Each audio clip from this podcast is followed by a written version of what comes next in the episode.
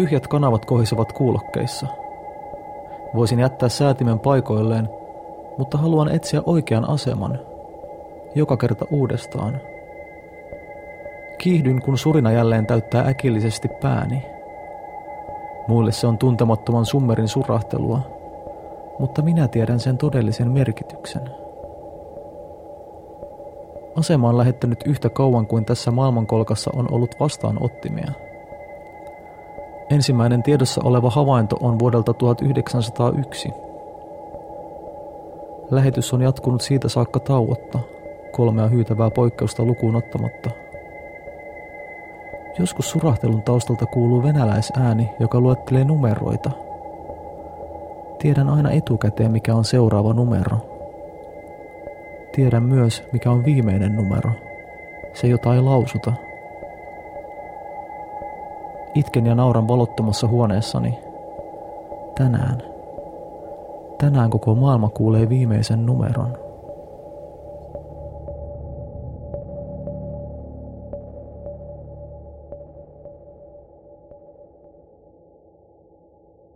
Näin lähti käyntiin Aavettaajuus-podcastin ensimmäinen jakso. Tämä, minkä juuri kuulimme, oli Simo Suntilan kirjoittama Raapale nimeltään Numeroasema. Raapalethan on siis tällaisia täsmälleen sadasta sanasta koostuvia novelleja, ja Simo Suntila on kirjoittanut näitä skifiraapaleita yhden kappaleen päivässä jo reilun vuoden ajan. Niitä kannattaa käydä lueskelemassa Suntilan sivuilta routakoto.com. Sieltä löytyy aika mainiota lyhyt proosaa ja Suntilan raapaleita tullaan varmasti kuulemaan aavettaajuudessa myös jatkossa. 400 tarinan joukosta löytyy taatusti mielenkiintoista kuunneltavaa. Niin, todellakin. Tervetuloa siis kaikki rakkaat ystävät aavettaajuudelle. Aavettaajuus on Skifiin, kauhun ja fantasiaan erikoistua podcast, ja minä olen Jyrki Pitkä ja toimin ainakin toistaiseksi tässä juontajan roolissa. Aavettaajuuden ajatus on tarjota ihmisille mielenkiintoista kuunneltavaa. Uskomattomia tarinoita niin menneisyydestä kuin tulevaisuudesta, selkäpiitä värisyttäviä kauheuksia ja arkitodellisuuden yläpuolelle kohoavia visioita. Tarinoiden lisäksi jossain vaiheessa saamme toivottavasti mukaan myös haastatteluja ja muunlaisia asia-artikkeleita. Tosin tällä kertaa keskitytään pääasiassa – tai oikeastaan yksinomaan fiktioon. Niinpä seuraavaksi kuulemmekin Juha Jyrkäksen kauhutarinan Kehu Kekri Jouvu Joulu. Ja lopuksi vielä Miekan ja magian mestarin Robert E. Howardin Konan tarinan Pohjoisen jumalat. Jyrkäksen Kehu Kekri Jouvu Joulu on julkaistu aikaisemminkin tässä ihan äskettäin Hurtan koodeksi nimisessä kirjassa – Tämä Hurtan koodeksi on erittäin mielenkiintoinen opus. Se julkaistiin Suomen pulpkeisarin Boris Hurtan 25-vuotisen kirjoittaja-uran kunniaksi. Siihen on saatu varsin näyttävä kaarti suomalaisia spekulatiivisen fiktion tekijöitä. Sieltä löytyy muun muassa Johanna Sinisalo, M.G. Soikkeli, Jussi Katajala, Helena Varis, Petri Laine ja vaikka ketä.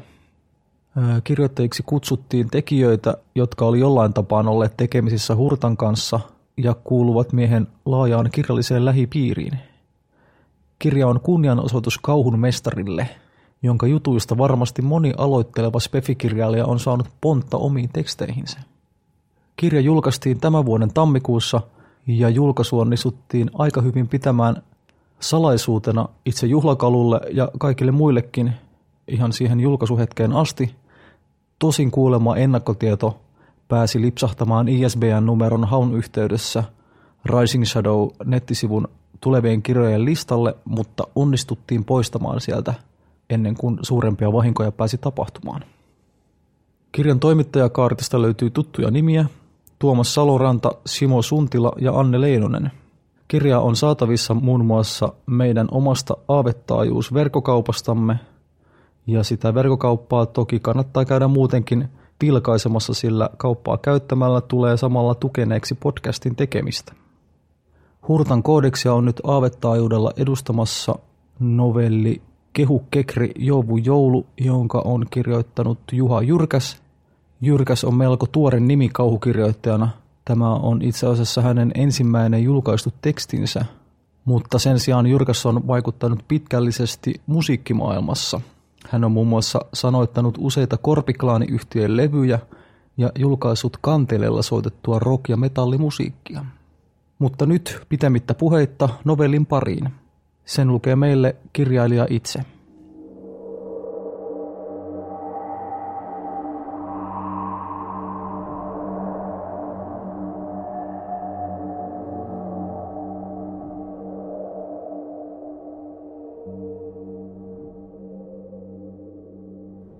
Pyhäinpäivän yönä nukkuessani näin kammottavan painajaisen.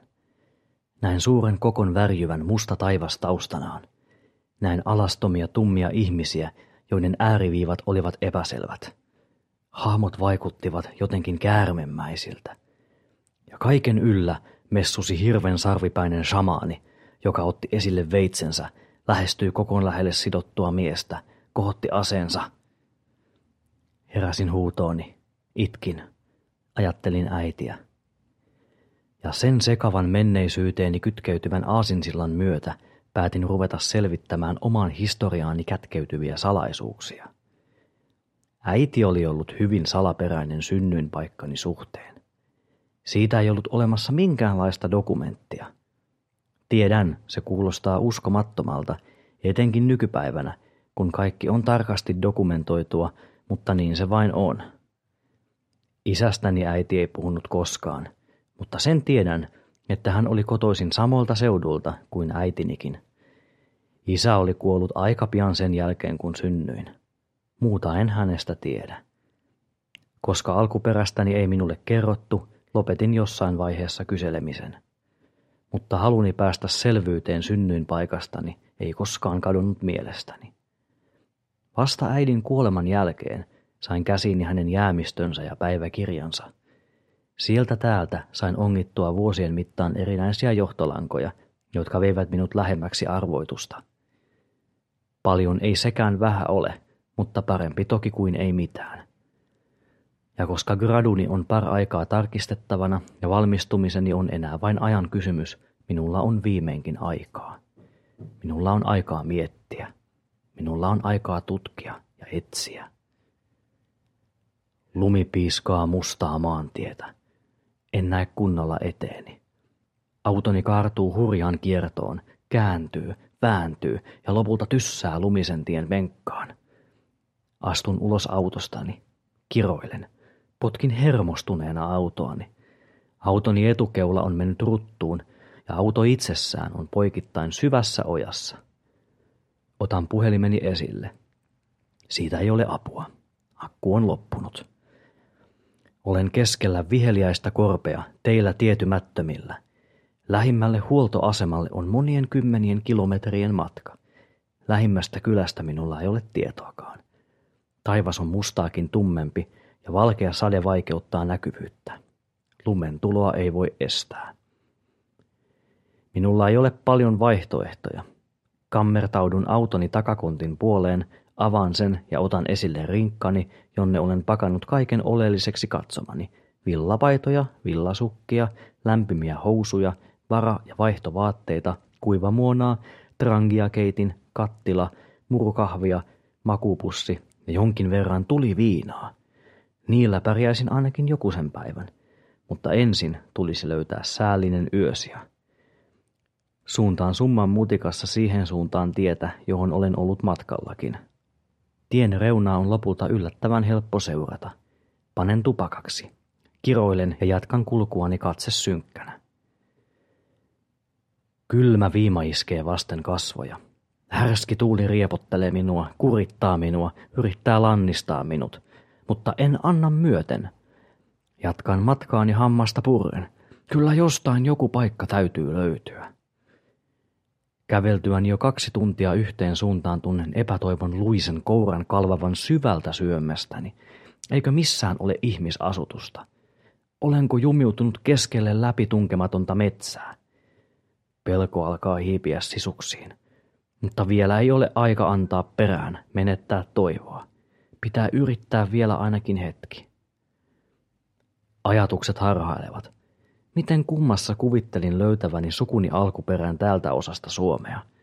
Eihän täällä ole mitään muuta kuin pelkkää synkkää arniometsää ja rytöistä korpea. Onko äitini ollut väärässä? Vai olenko itse erehtynyt? Olenko jahdannut virvatulta koko tämän ajan? Äkkiä huomaan tien vieressä jotain, joka näyttää talolta. Silmäni valpastuvat. Talo. Se on kuin onkin niin hyvä ollakseen totta. Minulla olisi ainakin jokin yöpymispaikka. Kiristän askellustani ja saavun lähemmäs. Tähän kellokin jo on. Talon asukkaat ovat varmasti jo nukkumassa, sillä missään ei pala valo. Mutta hitot, eihän sillä ole väliä. Kyllähän heidän perkele pitää auttaa avutonta miestä mäessä, oli aika mikä hyvänsä. Mutta missään ei ole aurattua tietä, eikä missään ole tehty lumitöitä. Ikään kuin talo olisi hyljätty. Kierrän taloa hetken, löydän muutaman oven, kokeilen jäässä. Kiroan. Teen vielä toisen kierroksen polviin asti ulottuvassa luminietoksessa. Turhaudun, hakkaan, huudan ja kiroilen. Tuloksetta. Lopultakin löydän etsimäni, puoliavoimen oven, jonka saan pienellä voimankäytöllä kokonaan auki. Etenen sokkona pimeässä käytävässä, kaatuillen, kompuroiden, teutaroiden.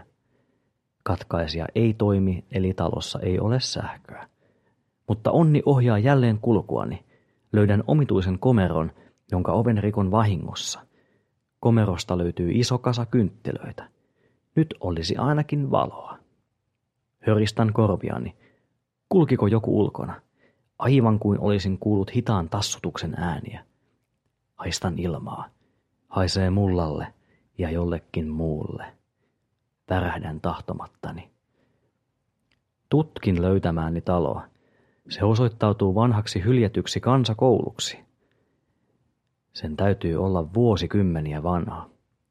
Ja taas kerran onni on myötä. Löydän keittiön. Vettä ei tule, mutta kattiloita sentään on. Keitän murukahviini vettä lumesta trangialla. Syön ja juon muutaman runsaan hörpyn tuliviinaa suoraan pullon suusta ja käyn sitten tutkimaan tarkemmin ympäristöäni. Asetan palavia kynttilöitä kaikkialle. Keittiön vierestä löytyy säilytystila, joka on täynnä vanhoja kirjoja. Niiden parissa voisin viettää niin kauan aikaa tuliviinaa juoden, kunnes uni viimein ottaisi omansa. Huomenna olisi aika tutkia tarkemmin päivän valossa, minne olen oikein joutunut. Jälleen kuulen kummallisia ääniä, hiipiviä ääniä. Ja jälleen haistan mullan, lahoavan mädän mullan. Olen ollut yksinäinen koko ikäni, eikä minulla ole ollut juurikaan ystäviä. Kirjat ovat olleet ainoa lohtuni. Koulussa menestyin, sillä olin sukeltanut kirjojen rauhoittavan maailmaan jo niin pienenä. Kirjat toivat minulle rauhan kavalasta ulkomaailmasta. Ne auttoivat minua kestämään kiusaamisen, ylenkatseen, nimittelyn ja panettelun. Niin, lattapääksi, mongoliksi ja sekundaneekeriksi minua on aina kutsuttu. Olen heikko varreltani, enkä ole kyennyt puolustamaan itseäni. Mutta kirjat auttoivat.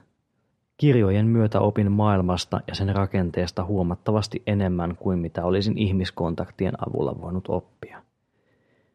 Historia ja kansanperinne ovat aina olleet sydäntäni lähellä, samoin kielet.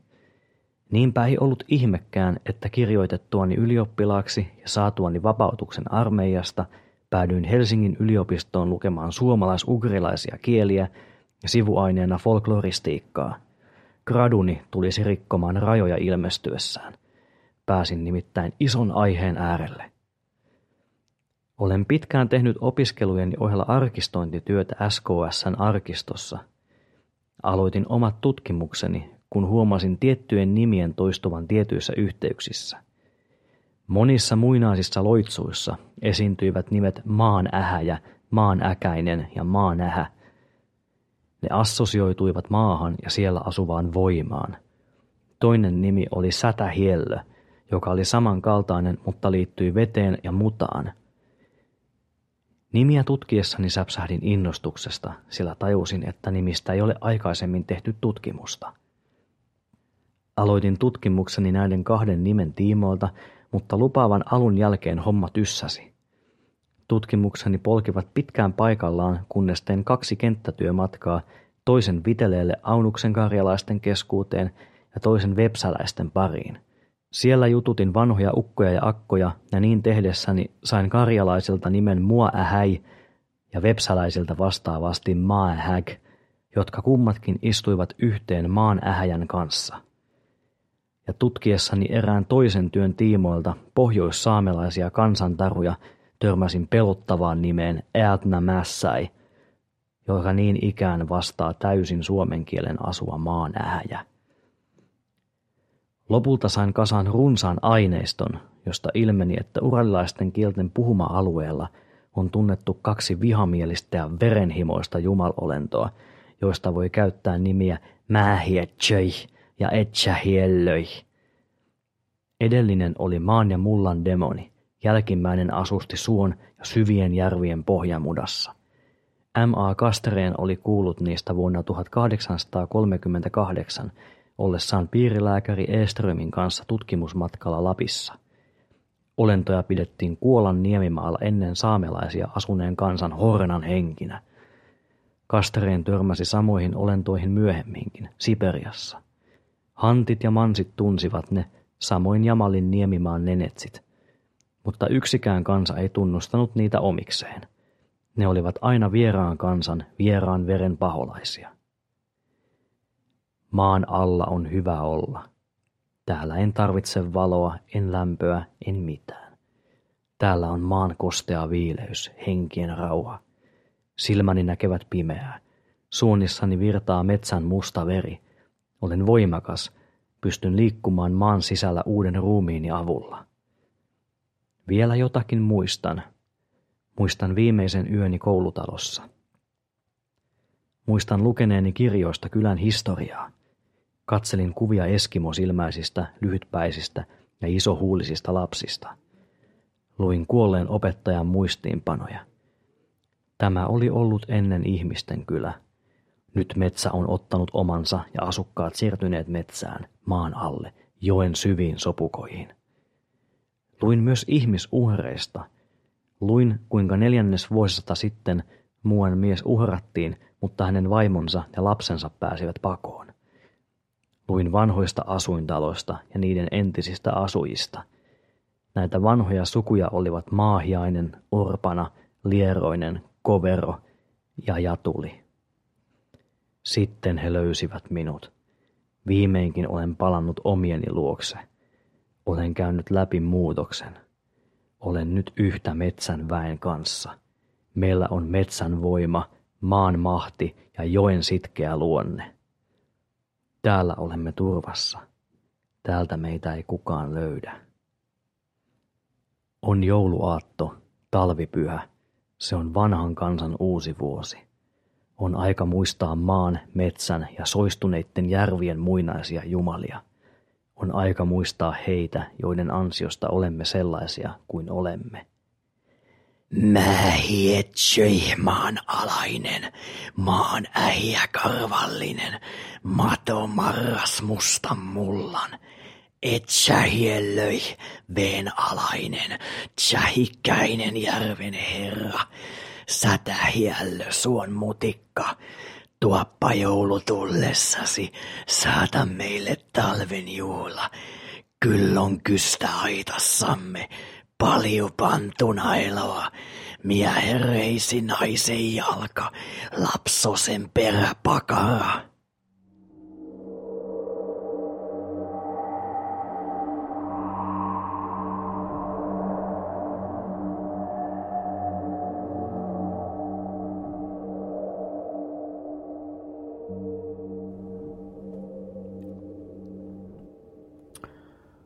Kiitos Juha.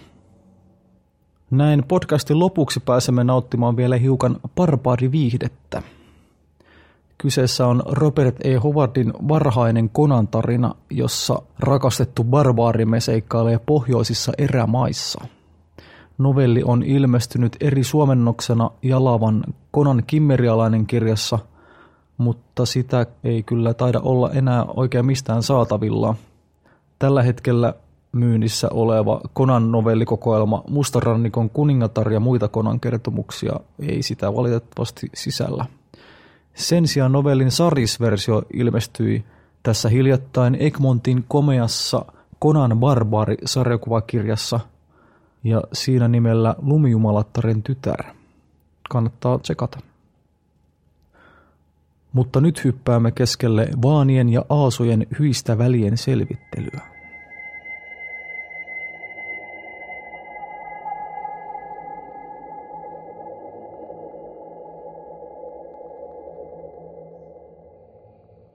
Miekkojen kalke oli jo häipynyt, verilöylyn huudot vaienneet, vain hiljaisuus leppäsi punatahraisella hangella. Kalpea aurinko, joka säihkyi häikäisevästi jääkentillä ja lumen peittämillä tasangoilla, välähteli hopeisena kiiltona ripeytyneistä rintapanssareista ja katkenneista miekan teristä. Kuolleet viruivat niillä sijoilla, joihin olivat kaatuneet. Eloton käsi puristi yhä hajonnutta kahvaa. Kypärien verhoamat päät retkottivat kuolonkouristuksen taakse taittamina.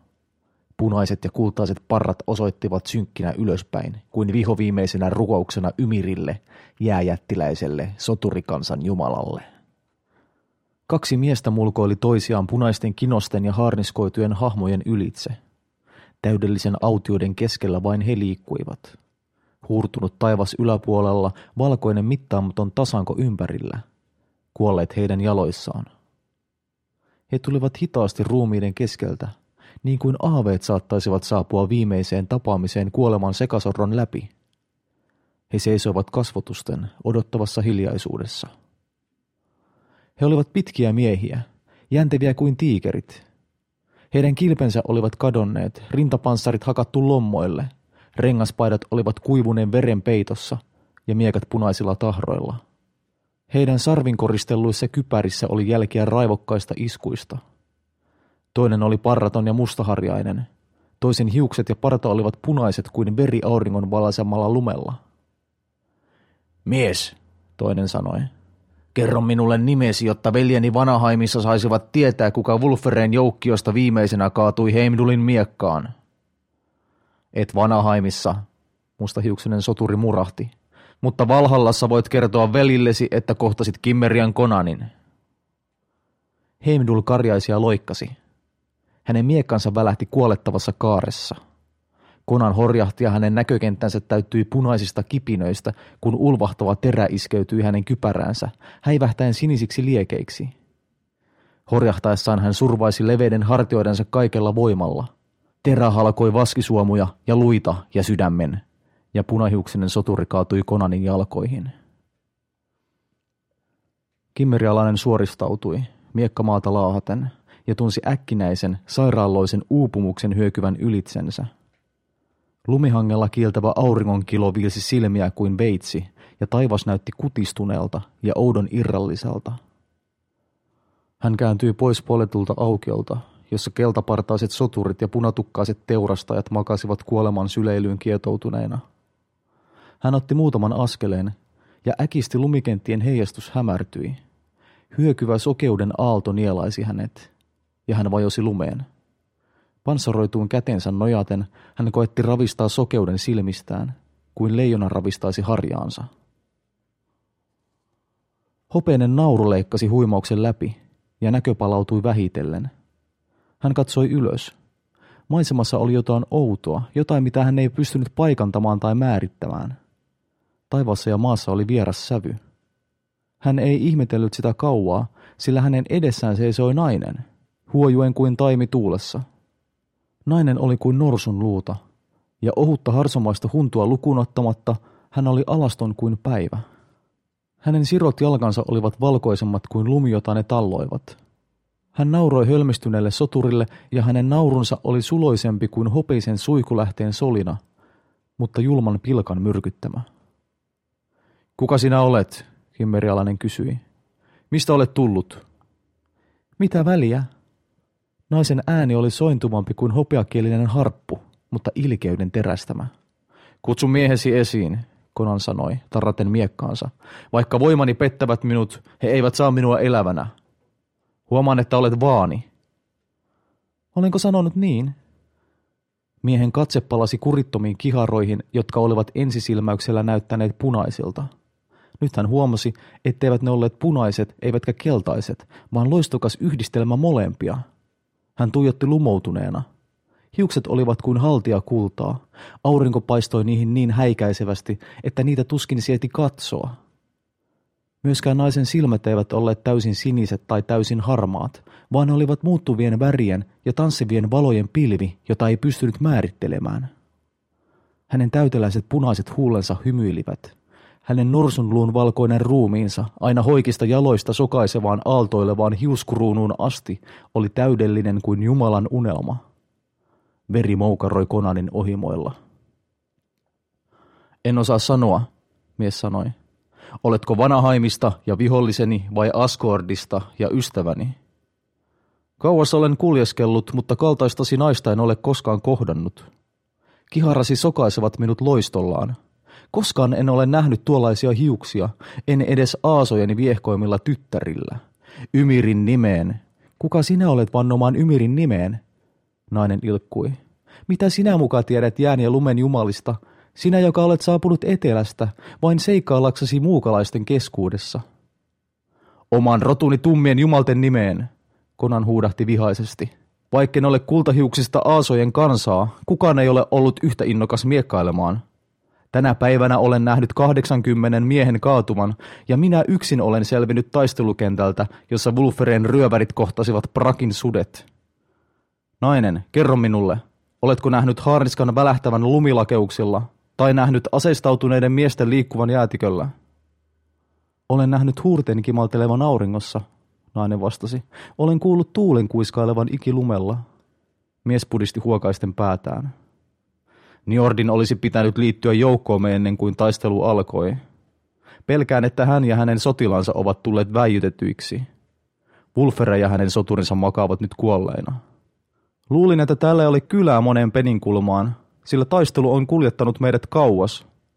Mutta sinä et ole voinut tulla kovinkaan kaukaa lumen läpi, noin alastomana – jos olet askordilainen, vie minut heimosi luo, sillä minä olen iskujen väsyttämä ja taistelun uuvuttama. Minun kyläni on kauempana kuin minne sinä jaksat kävellä, Kimmerian Konan, hän nauroi. Käsiään levittäen hän huojuu Konanin edessä. Hänen kultainen päänsä nuokkui suloisesti. Silmät tuikkivat pitkien silkkisten ripsien varjoista. Enkö olekin kaunis, oi mies? Kuin aamunkoitto, karannena alastomana lumihankeen. Kunan mutisi, silmät palain kuin sudella. Mikset sitten nouse ja seuraa minua? Kuka mukaan on se vahva soturi, joka sortuu maahan edessäni? Hän pilkkasi raivostuttavasti. Makaa siinä ja kuole lumeen niin kuin muutkin typerykset, mustahiuksinen konan. Sinä et pysty seuraamaan minua sinne, minä minä johdattaisin.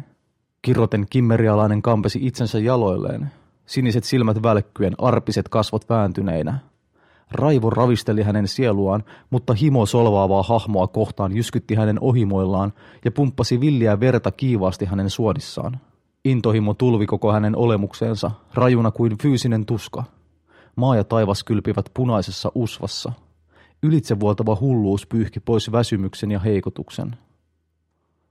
Hän ei sanonut sanaakaan hyökätessään naista kohti. Sormet levällään, valmiina tarttumaan pehmeään lihaan – Nauruun kiljahtain nainen loikkasi taimas ja juoksi karkuun, naurain miehelle valkoisen olkapäänsä yli. Konan seurasi matalasti murahtain. Hän oli jo unohtanut taistelun, unohtanut omassa veressään makaavat haarniskoidut soturit, unohtanut Njordin ja hänen ryövärinsä, jotka olivat myöhästyneet taistelusta. Hänen mielensä oli vallannut yksin tuo sirovaalea hahmo, joka näytti enemmän leijuvan kuin juoksevan hänen edellään. Taka-ajo vei sokaisevan valkoiselle tasangolle. Tallattu punainen tanner jäi kauas taakse näköpiirin ulkopuolelle, mutta Konan jatkoi yhä hiljaisen sitkeää jahtia. Hänen haarniskoidut jalkansa lohkoivat hangen jääkuorta. Hän vajosi syvälle kinoksiin ja puski tiensä niiden läpi silkalla voimalla. Tyttö sen sijaan tanssi lumen yli kevyesti, kuin höyhenkelluisi lammen pinnalla. Hänen paljaat jalkansa jättivät tuskin minkäänlaista jälkeä kantohankea peittävään huurteeseen. Suonissa virtaavasta tulesta huolimatta pakkanen puri soturin rengaspanssarin ja turkisreunaisen tunikan läpi. Harsomaiseen huntuun puettu tyttö sen sijaan juoksi yhtä kevyesti ja yhtä iloisesti kuin tanssisi läpi potainin palmuja ruusulehtojen. Yhä eteenpäin tyttö johdatti ja konan seurasi. Mustat manaukset valuivat kimmerialaisen rutikuivilta huulilta. Ohimoiden paksut suonet paisuivat ja sykkivät, ja hänen hampaansa kirskuivat. Et pääse minulta pakoon, hän karjui. Johdata minut ansaan, ja minä pinoan sukulaistesi päät jalkojesi juureen. Piiloudu, ja minä revin vuoret kappaleiksi löytääkseni sinut. Seuraan sinua vaikka helvettiin. Tytön hulluksi tekevä nauru kantautui vastaukseksi, ja vaahto lensi barbaarin huulilta. Tyttö johdatti häntä yhä syvemmälle ja syvemmälle erämaahan. Maasto alkoi muuttua. Avara tasanko antoi myötä loiville kukkuloille, jotka kohosivat hajanaisissa muodostelmissa. Kaukana pohjoisessa näkyi vilaus korkeista vuorista, etäisyyden sinertäminä ja valkoisena ikilumesta. Vuorten yläpuolella hehkui revontulien välke. Ne levisivät piuhkamaisina taivaalle, hyisen kylminä leimuivat valoterät, vaihtaen väriä, kasvaen ja kirkastuen. Heidän yläpuolellaan taivas hehkui ja rätisi outoja valoja ja hohteita. Lumi kimalsi omituisesti, milloin huurteisen sinisenä, milloin jäisen punaisena, milloin kylmän hopeisena. Konan syöksyi sitkeästi halki jäisenä hohtavan lumotun valtakunnan, kristallisokkelon, jossa ainoa todellinen asia oli valkoinen, kimaltelevan lumen halki tanssiva vartalo, tavoittamattomissa, yhä vain tavoittamattomissa – hän ei ihmetellyt sen kaiken outoutta, ei edes silloin, kun kaksi jättimäistä hahmoa nousi estämään hänen matkaansa. Heidän panssarinsa suomut olivat valkoisen kuuran peitossa, heidän kypäränsä ja kirveensä olivat jään kuorruttamat. Lumi pöllysi heidän hiuksistaan, heidän parroissaan törrötti jääpuikkoja, ja heidän silmänsä olivat yhtä kylmät kuin taivaalla virtaavat valot. Veljet, tyttö huudahti ja tanssi heidän välissään. Katsokaa kuka seuraa. Olen tuonut teille miehen teuraaksi. Ottakaa hänen sydämensä, jotta voimme laskea sen höyryämänä isämme pöytään. Jättiläiset vastasivat karjahduksilla, jotka olivat kuin toisiaan vasten törmäävien jäävuorien ryske. He heilauttivat ylös kimaltelevat kirveensä, kun hurjistunut kimmerialainen syöksyi heidän kimppuunsa. Kuurainen terä välähti sokaisevasti hänen silmiensä edessä. Hän vastasi hirvittävällä iskulla, joka halkaisi vihollisen reiden. Uhri kaatui parahtain ja samalla konan romahti lumeen, vasen olkapää turtana pystyyn jääneen kuolettavasta iskusta, jolta kimmerialaisen rengaspanssari oli hänet juuri ja juuri pelastanut. Konan näki jäljelle jääneen jättiläisen häämöttävän korkealla yläpuolellaan, kuin jäästä veistetyn, hyisenä hehkuvan taivasta vasten kaiverretun kolossin. Kirves iski, mutta upposi lumen läpi ja syvälle jäiseen maahan, kun Konan heittäytyi syrjään ja loikkasi jaloilleen. Jättiläinen karjui ja väänsi kirveensä irti, mutta samalla Konanin miekka lauloi. Jättiläisen polvet pettivät ja hän kaatui hitaasti lumeen, joka värjäytyi karmiinin punaiseksi puoliksi katkaistusta kaulasta ryöppyävästä verestä. Konan käännähti ja näki tytön seisovan vähän matkan päässä, silmät kauhusta levällään, kaikki pilkkahaihtuneena kasvoilta. Konan huusi hurjasti ja veripisarat roiskuivat hänen miekastaan, kun hänen kätensä tärisi intohimon voimasta. Kutsu loputkin veljistäsi, hän huusi. Heitän heidän sydämensä susille, et pääse minua pakoon.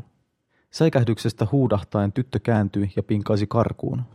Nyt hän ei nauranut, eikä huutanut pilkkasanoja valkean olkansa yli. Hän juoksi henkensä edestä, ja vaikka konan pinnisti jokaisen hermonsa ja lihaksensa äärimmilleen, kunnes hänen ohimonsa olivat räjähtämäisillään ja lumi hukkui hänen silmissään punaiseen usvaan, tyttö etääntyi kauemmas. Hän hupeni revontulien sekaan, kunnes ei ollut enää lapsen hahmoa suurempi. Sitten kuin lumella tanssiva valkoinen liekki. Sitten vain hämärä tahra kaukaisuudessa. Konan hoipersi eteenpäin, purren hammasta, kunnes ikenet alkoivat vuotaa verta, ja näki tahran kasvavan tanssivaksi valkeaksi liekiksi ja liekin lapsen kokoiseksi, ja sitten tyttö juoksi enää alle sata askelta hänen edellään. Hitaasti, askel askeleelta, välimatka lyheni. Tyttö juoksi nyt vaivalloisesti, kultaiset kiharat liehuen vapaina. Konan kuuli hänen nopean huohotuksensa ja näki pelon välähtelevän katseessa, jonka tyttö loi vaalean olkansa yli. Barbaarin julma kestävyys oli palvellut häntä hyvin. Tytön valkeana välkkyvien jalkojen vauhti alkoi hiipua ja hänen askeleensa horjua. Konanin kesytön sielu roihahti helvetin tulta, jota tyttö oli niin hyvin esiin lietsonut. Epäinhimillisesti karjaisten hän saavutti tytön juuri, kun tämä käännähti ympäri ahdistuneesti kiljahtaen ja heilautti kätensä ylös torjuakseen miehen. Konanin miekka lensi lumeen, kun hän puristi tytön itseään vasten. Notkea vartalo taipui taaksepäin tytön rimpuillessa vimmaisen epätoivoisesti raudalluijien käsivarsien otteessa. Sokaisevasti välkkyvä kultainen hiusmassa levisi Konanin kasvoille ja tunne sorjan vartalon vääntyylystä ajoi hänet kohti entistä sokeampaa kiihkoa. Vahvat sormet upposivat syvälle sileään ihoon ja se iho oli kylmää kuin jää. Miehestä tuntui, ettei hän sylellyt ihmisverta ja lihaa olevaa naista, vaan leimuavaa jäätä – Nainen heitteli päätään puolelta toiselle, yrittäen välttää hurjia suudelmia, jotka runnoivat hänen punaisia huuliaan. Olet kylmä kuin lumi, hän mumisi sekavana. Lämmitän sinua oman vereni tulella. Kiljaisten ja epätoivon vimmalla riuhtaisten naisen onnistui luiskahtaa Konanin käsivarsilta, vain ainokainen huntu jäi miehen otteeseen. Tyttö loikkasi kauemmas ja käänsi kasvonsa mieheen, Kullanhehkuiset kutrit villissä epäjärjestyksessä, valkoinen povi kohoilen, kauniit silmät kauhua leiskuen. Konan seisoi hetken jähmettyneenä, kauhistuttavan kauneuden häikäisemänä, kun tyttö seisoi alastomana lumihankea vasten. Silloin nainen heitti kätensä kohti taivaalla hehkuvia valoja ja huusi äänellä, joka jäi soimaan Konanin korviin iäksi. Ymir, oi isäni, pelasta minut! Konan loikkasi eteenpäin käsivarret levitettyinä valmiina nappaamaan tytön. Silloin kuului jäävuoren murtumista muistuttava rasahdus ja taivas syttyi jäiseen tuleen. Tytön valkea ruumis oli yhtäkkiä niin sokaisevan sinisen liekin ympäröimä, että kimmerialainen joutui nostamaan kätensä suojatakseen silmänsä tuolta sietämättömältä loisteelta. Ohikiitävän hetken taivas ja lumiset kukkulat kylpivät räiskyvissä valkeissa liekeissä, jäisen valon sinisissä nuolissa ja huurteisen verenpunaisessa tulessa – Konan horjui ja huusi. Tyttö oli poissa. Hehkuva lumi oli tyhjä ja paljas. Korkealla yläpuolella noita tulet välkkyivät ja löivät leikkiä hulluksi tulleella taivaalla. Kaukaisilla sinisillä vuorilla kiiri ukkosen jylinä, kun jättimäiset sotavaunut, jota vetävien hevosten hurjat kaviot iskivät salamoita lumesta ja kaikuja taivaista. Sitten yhtäkkiä revontulet, lumiset kukkulat ja leiskuva taivas heittelehtivät juopuneina Konanin silmissä. Tuhannet valopallot räjähtivät kipinä suihkuiksi ja itse taivas muuttui valtavaksi pyöräksi, joka pyöriessään satoi tähtiä. Jalkojen alla lumikukkula huojui kuin aalto ja kimmerialainen sortui lumeen ja jäi makaamaan liikkumattomana. Kylmässä, pimeässä maailmankaikkeudessa, jossa aurinko oli sammunut jo aikakausia sitten, Konan tunsi elämän liikahduksen, vieraan ja ennalta arvaamattoman. Maanjäristys piti häntä otteessaan ja vatkasi puolelta toiselle. Samalla se hankasi hänen jalkoja ja käsiään, kunnes hän kiljui kivusta ja raivosta ja hamusi miekkaansa. Hän on virkoamassa, Horsa, ääni sanoi. Kiireesti, meidän täytyy hieroa paleltumat pois hänen jäsenistään, jos hän vielä haluaa miekkaansa heiluttaa. Hän ei avaa vasenta kättään, toinen murahti. Hän puristaa jotain. Konan avasi silmänsä ja tuijotti päälleen kumartuneita parrakkaita kasvoja. Pitkät kultahiuksiset, panssareihin ja turkiksiin verhoutuneet soturit ympäröivät häntä. Konan, olet elossa! Kautta Kromin, Njord, kimmerialainen huahti.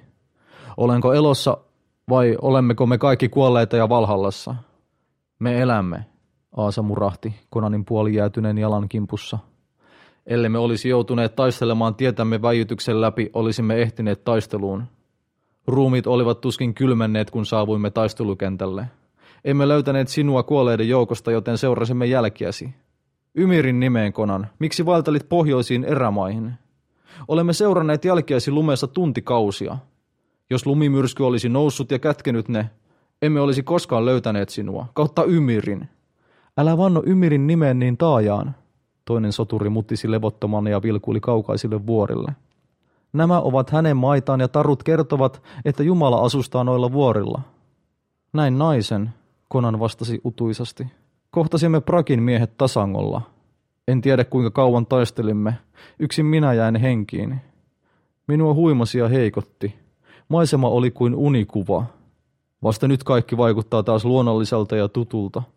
Nainen tuli ja pilkkasi minua. Hän oli kaunis kuin jäätynyt helvetin liekki. Outo hulluus valtasi minut, kun katsoin häneen. Niin, että unohdin kaiken muun maailmassa. Seurasin häntä. Ettekö löytäneet hänen jälkiään? Tai surmaamiaan jättiläisiä jäähaarniskoissa? Njord pudisti päätään. Löysimme vain sinun jälkesi lumesta, Konan. Sitten olen ehkä tullut hulluksi, sanoi Konan pökertyneenä. Silti ette tekään ole minulle sen todellisempia kuin oli se kultakutrinen noita, joka alastamana pakeni lumikenttien halki edelläni. Silti omien käsieni otteesta hän katosi hyiseen liekkiin. Hän hourailee, soturi kuiskasi. Älä sano, kivahti vanhempi mies, jonka silmät olivat villit ja oudot. Se oli Atali, Ymirin, jääjättiläisen tytär. Kuoleman kentille hän tulee ja näyttäytyy ainoastaan kuolemaa tekeville. Minä itse näin hänet nuorena poikana, kun makasin puolikuolleena Vulraavenin verisellä tantereella. Näin hänet kävelevän lumessa viruvien kuolleiden keskellä, alaston ruumis hehkuen kuin norsun luu ja kultaiset hiukset sietämättömän kirkkaina kuun valossa. Makasin siinä ja huusin kuin kuoleva koira, koska en pystynyt ryömimään hänen peräänsä. Hän houkuttelee miehiä taistelutantereelta erämaahan, veljiensä jääjättiläisten teuraaksi. He laskevat miesten höyryävät sydämet Ymirin eteen. Kimmerialainen on kohdannut Atalin, jääjättiläisen tyttären. Pah, Horsa murahti. Vanhan Gormin mieli on järkkynyt nuoruudessa, kun hän sai miekaniskun päähänsä. Konan hourailee taistelun hurjuuden tähden. Katsokaa, kuinka hänen kypäränsä on lommoilla. Mikä tahansa noista iskuista on voinut sekoittaa hänen päänsä. Se oli pelkkä harha näky, jota hän seurasi erämaahan. Hän on tullut etelästä. Mitä hän mukaan tietäisi Atalista? Saatat puhua totta, Konan mutisi. Se oli kaikki kummallista ja outoa, kautta kromin. Hän hiljeni ja katsoi esinettä, joka yhä roikkui hänen kiinni puristuneessa vasemmassa nyrkissään. Muut tuijottivat ääneti huntua, jota hän nosti ylös. Harsomaista huntua, jonka lankoja eivät olleet ihmisten värttinät kehränneet.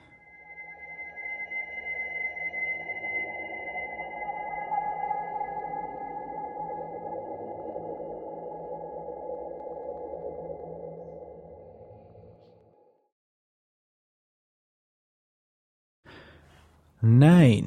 Nyt alkaa podcastimme olla tällä kertaa kiitoksia vaille purkissa. Kiitänkin siis kaikkia lähetyksen valmistumista edesauttaneita tahoja. Ensinnäkin kirjoittajia Simo Suntilaa ja Juha Jyrkästä. Sitten Topi Suurosta mystisistä välisoitoista. Ja lopuksi vielä Scorpius Visionia, joka tarjosi podcastillemme kosmisiin sfääreihin kurottavan kansikuvan.